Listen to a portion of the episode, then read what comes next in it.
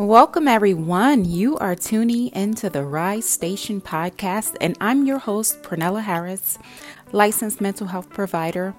Here I discuss wellness tips and mental health education. So, if that's your cup of tea, you are in the right place.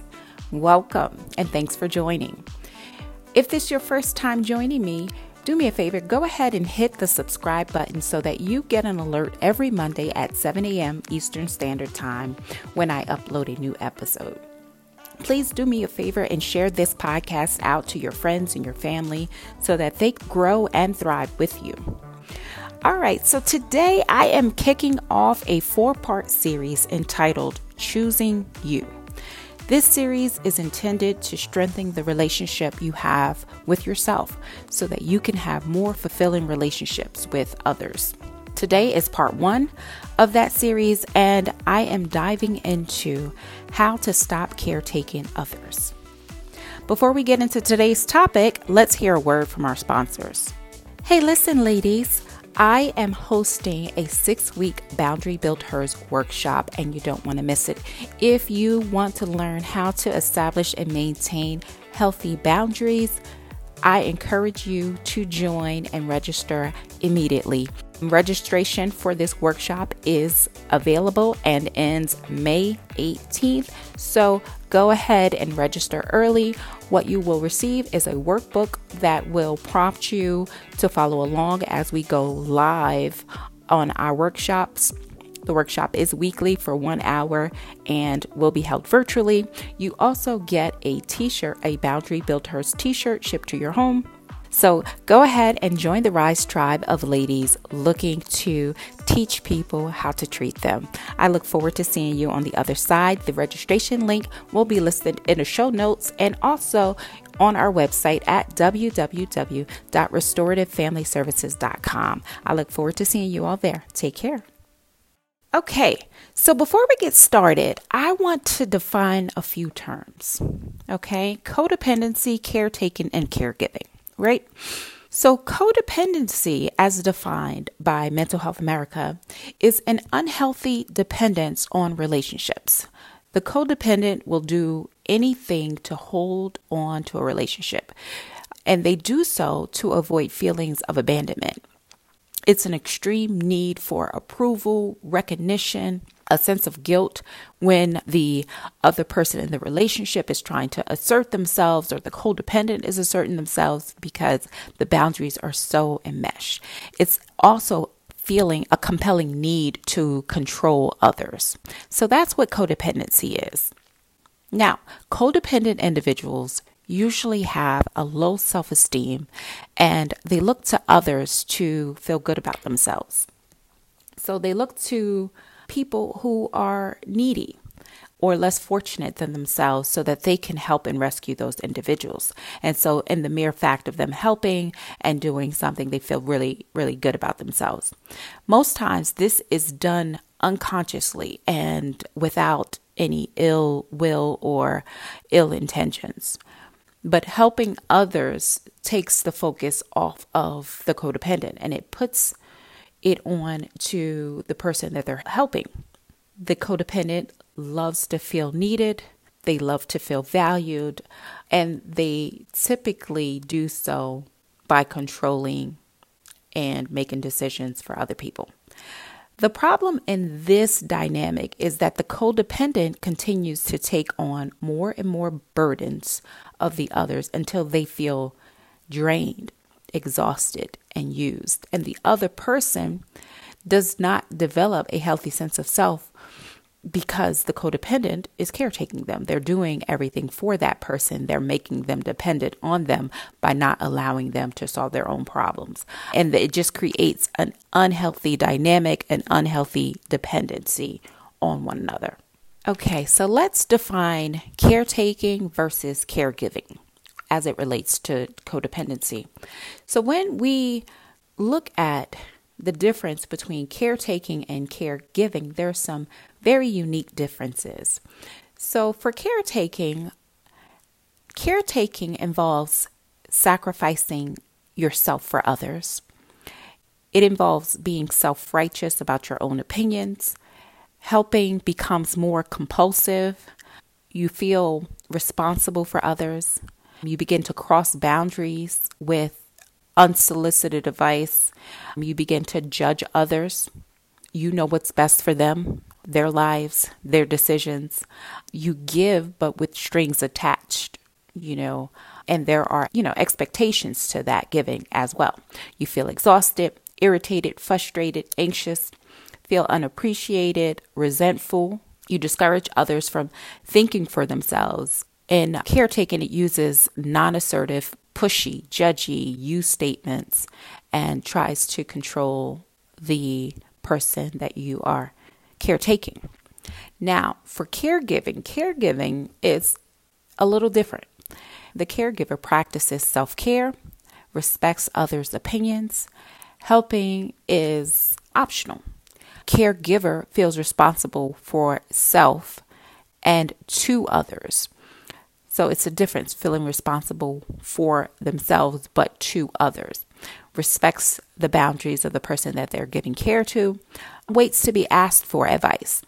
In caregiving, you feel loved and empathy for the person you are giving care to. Caregivers know what's best for themselves. Caregivers give freely without expectation. They feel energized after giving, doesn't take others' actions personally, encourage others to solve their own problems, uses assertive I statements, and the caregiver is supportive. Okay, they support the recipient. So I wanted to really highlight the differences between codependency, caretaking, and caregiving. So here are eight signs that you could be caretaking in the relationships that you're involved in. Okay, number one is you need to feel needed. Okay, you really want to feel needed, so you do things where people would need your assistance, your expertise, your opinions. Number two, you take on tasks and responsibilities that your partner should and could do independently. So, thinking of things that they could do independently, maybe you get involved and there is a problem that your partner tells you about and you jump in and want to call the people and sort out the problem and really take care of the things that they could and should take care of. Or maybe call their boss to say, hey, they can't come in today. Really inserting yourself and taking on their issues as your own. Number three is you take on your partner's problems and emotions as if they were your own. So perhaps there is a problem with the friend group taking it on as, you know, now you're upset with the friend and you're taking on those emotions as if they were your own. Number four is you anticipate the needs of your partner and are unsure of what you think and feel and need. Number five is your partner does not feel confident in making decisions for themselves. So they must call you to ask you what type of deodorant they should get or if they should call the doctor because they're sweating and have a fever. So things of that nature. Number six is you control and dominate your partner. So you control and tell them who they can and cannot go out with, what type of major you want your this could be a family member or a romantic partner but you dictate what type of job you want them to have how much money you want them to make what things you want them to do say how to behave things of that nature Number seven is you attempt to fix your partner and solve all of their problems. So you want them to communicate a certain way. You identify a problem that you seem to need, think they need to fix, and you offer them how to fix it. And you're trying to actively do that. Eight is you give your opinion and assert yourself rather than ask for input or opinion of your partner. So you're very comfortable with stating what it is that you want, but very rarely and seldomly do you ask for input or any type of collaboration. All right, so those are some telltale signs that you could be caretaking in that relationship. You see, caretaking codependency lends itself to an unhealthy dynamic in which your relationship can become toxic and unfulfilling. In this, you know, dependent paradigm, you have the taker and then you have the caretaker. The taker will continue to take, take, take, and the caretaker will continue to give and self sacrifice until exhausted and depleted, and then expect the taker to provide care, which because of the way the relationship dynamic is set up, they either don't know how or are unwilling to do so. Either way, the caretaker in this dynamic does not get their needs met, right? And both party tends to end up eventually resenting each other for this dependency they have on one another. So, how do we stop caretaking others? And how do we usher in more balanced relationships into our lives? Well, it starts with us. We have to stop being outwardly focused on others and change our unhealthy dependence on external validation, right? We have to transform that and turn it inward. And we have to begin to validate ourselves. We have to start choosing ourselves right here and right now. And so this is how we do that, right? So, number one, and how to stop caretaking others is one, practice self care daily, making yourself a priority. It doesn't matter what you do as long as you do it for yourself and by yourself, right? So, give yourself at least 15 minutes and you can grow from there. All right. But carve out 15 minutes a day of just you time. It's me time, right? You can read, you can exercise, you can pray, you can meditate, watch your favorite TV show, whatever you do, just carving that time out for yourself. And that's going to make yourself a priority because you're going to have that on your schedule, right? Number two is remind yourself that you are worthy of your time and attention and fight that negative chatter that will creep up, right? Because if you're not used to doing this, that negative chatter will creep up and say things like, oh, you taking time out for yourself is selfish. You're full of yourself. You should be doing so many other things. But that's where you have to really challenge those negative thoughts that will creep up, and they will. So that's why it's up here because I want you to be prepared for them when they do. All right. Number three is empower others to solve their own problems. So don't offer the solutions. Ask more questions than you give advice, right?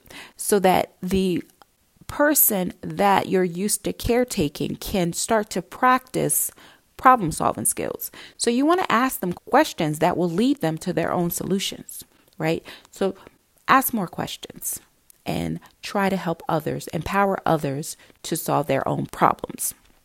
Number four, remind yourself that others are capable of managing their own lives.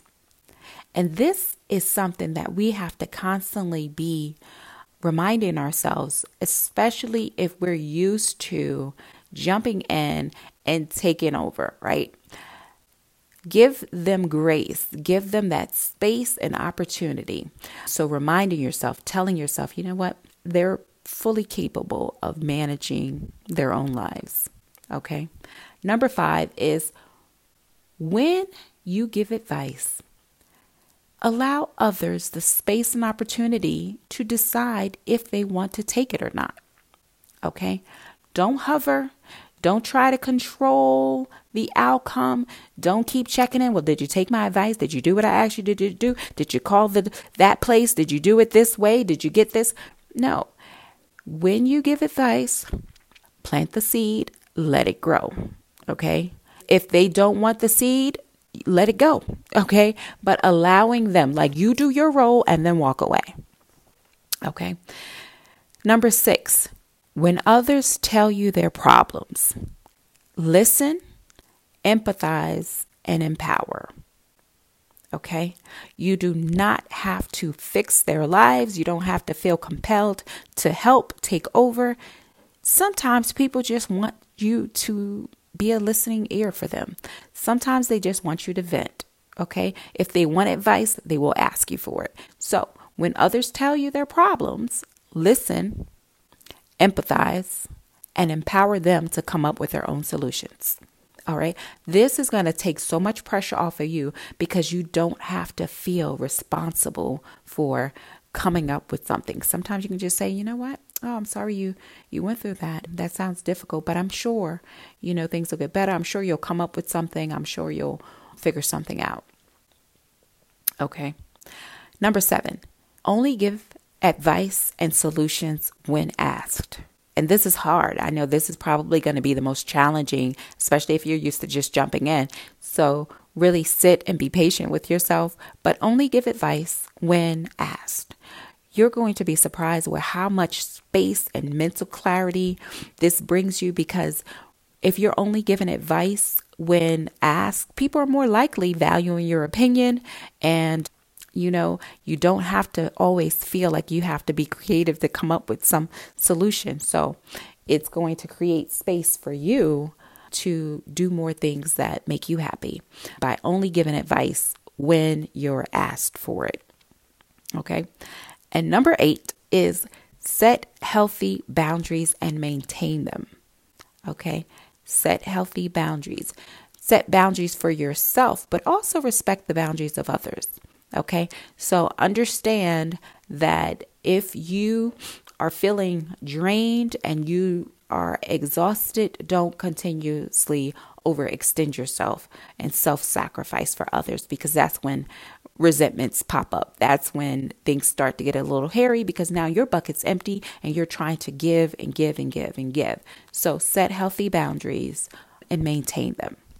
So, in conclusion, choosing you means that you understand that you are not responsible for the thoughts, the feelings, and actions of anyone but yourself. All right. It is easy for us to mistake caretaking with caregiving. When we help others for our own needs, it's self serving and also manipulative, which leads us feeling dissatisfied because we did not have the right intentions going into those relationships and entering into those partnerships. We wanted to have people depend on us because we fear abandonment or we rescue people because we want to feel needed and so on. But it is all serving our needs and not really the needs of the people that we're trying to help. So when we are a caregiver, we are serving others from a secure place and we do not seek to control them, but we provide support and encourage them to be as independent as possible. So, knowing the difference between those two. When we choose ourselves, we feel worthy of love and we are not operating out of fear or a lack mindset because we are secure in who we are and what we bring to relationships. When we choose ourselves, we allow others a choice to be in our lives, not because they need us, but because they want us around. They enjoy our company, they like who we are as people, right? So think about that and choose yourself and choose to be in relationships that are reciprocal, okay? That's all I have for today. Remember, Rise Tribe, enjoy your day on purpose. If you have found this episode helpful, help us grow our audience. By providing us with a five star review, you help make this podcast visible to others.